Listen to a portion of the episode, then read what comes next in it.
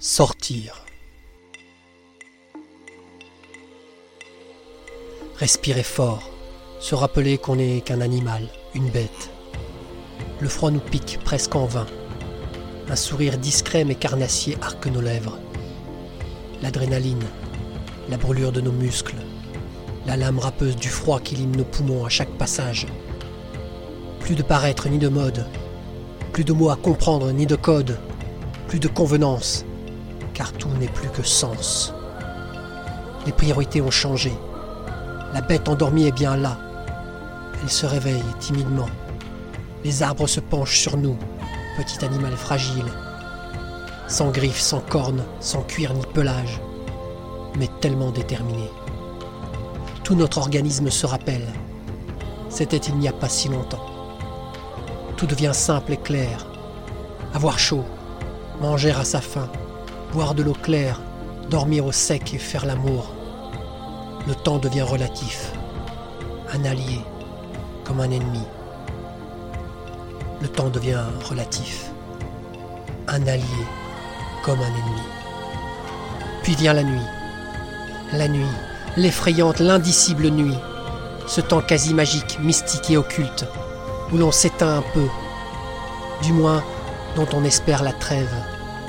Comme elle est étrange et forte, cette mystérieuse nuit, surveillée par la rétine laiteuse de la lune. Qui n'a pas connu le soulagement ou le désespoir de la lumière de l'aube, du jour qui pointe Pourquoi ce passage entre les mondes? Quand le jour décline et que les ombres s'étirent, c'est une course pour les diurnes. Trouver l'abri à qui on s'offrira. Le temps d'un rêve, d'une trêve, d'un souffle quelques heures. On espère le sommeil comme une rédemption, qu'il nous répare, nous repose, nous guérisse, nous donne une autre chance, nous accorde la vie pour un jour encore.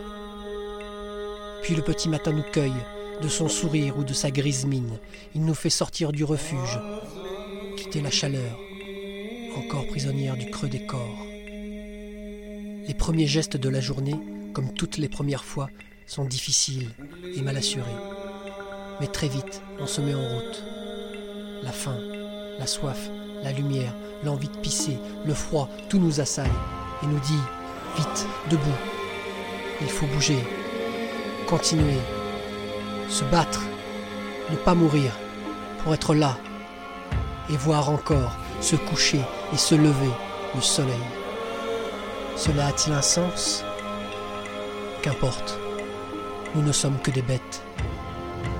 Et cette sphère de feu là, suspendue, qui nous éclabousse de sa lumière, de sa chaleur, qui nous fascine et nous redonne l'espoir, ce passage entre les mondes, coloré de pourpre et de safran, d'ombre et de lumière, d'envie et de plus tard, ce moment magique qui pénètre encore une fois les fibres de la bête.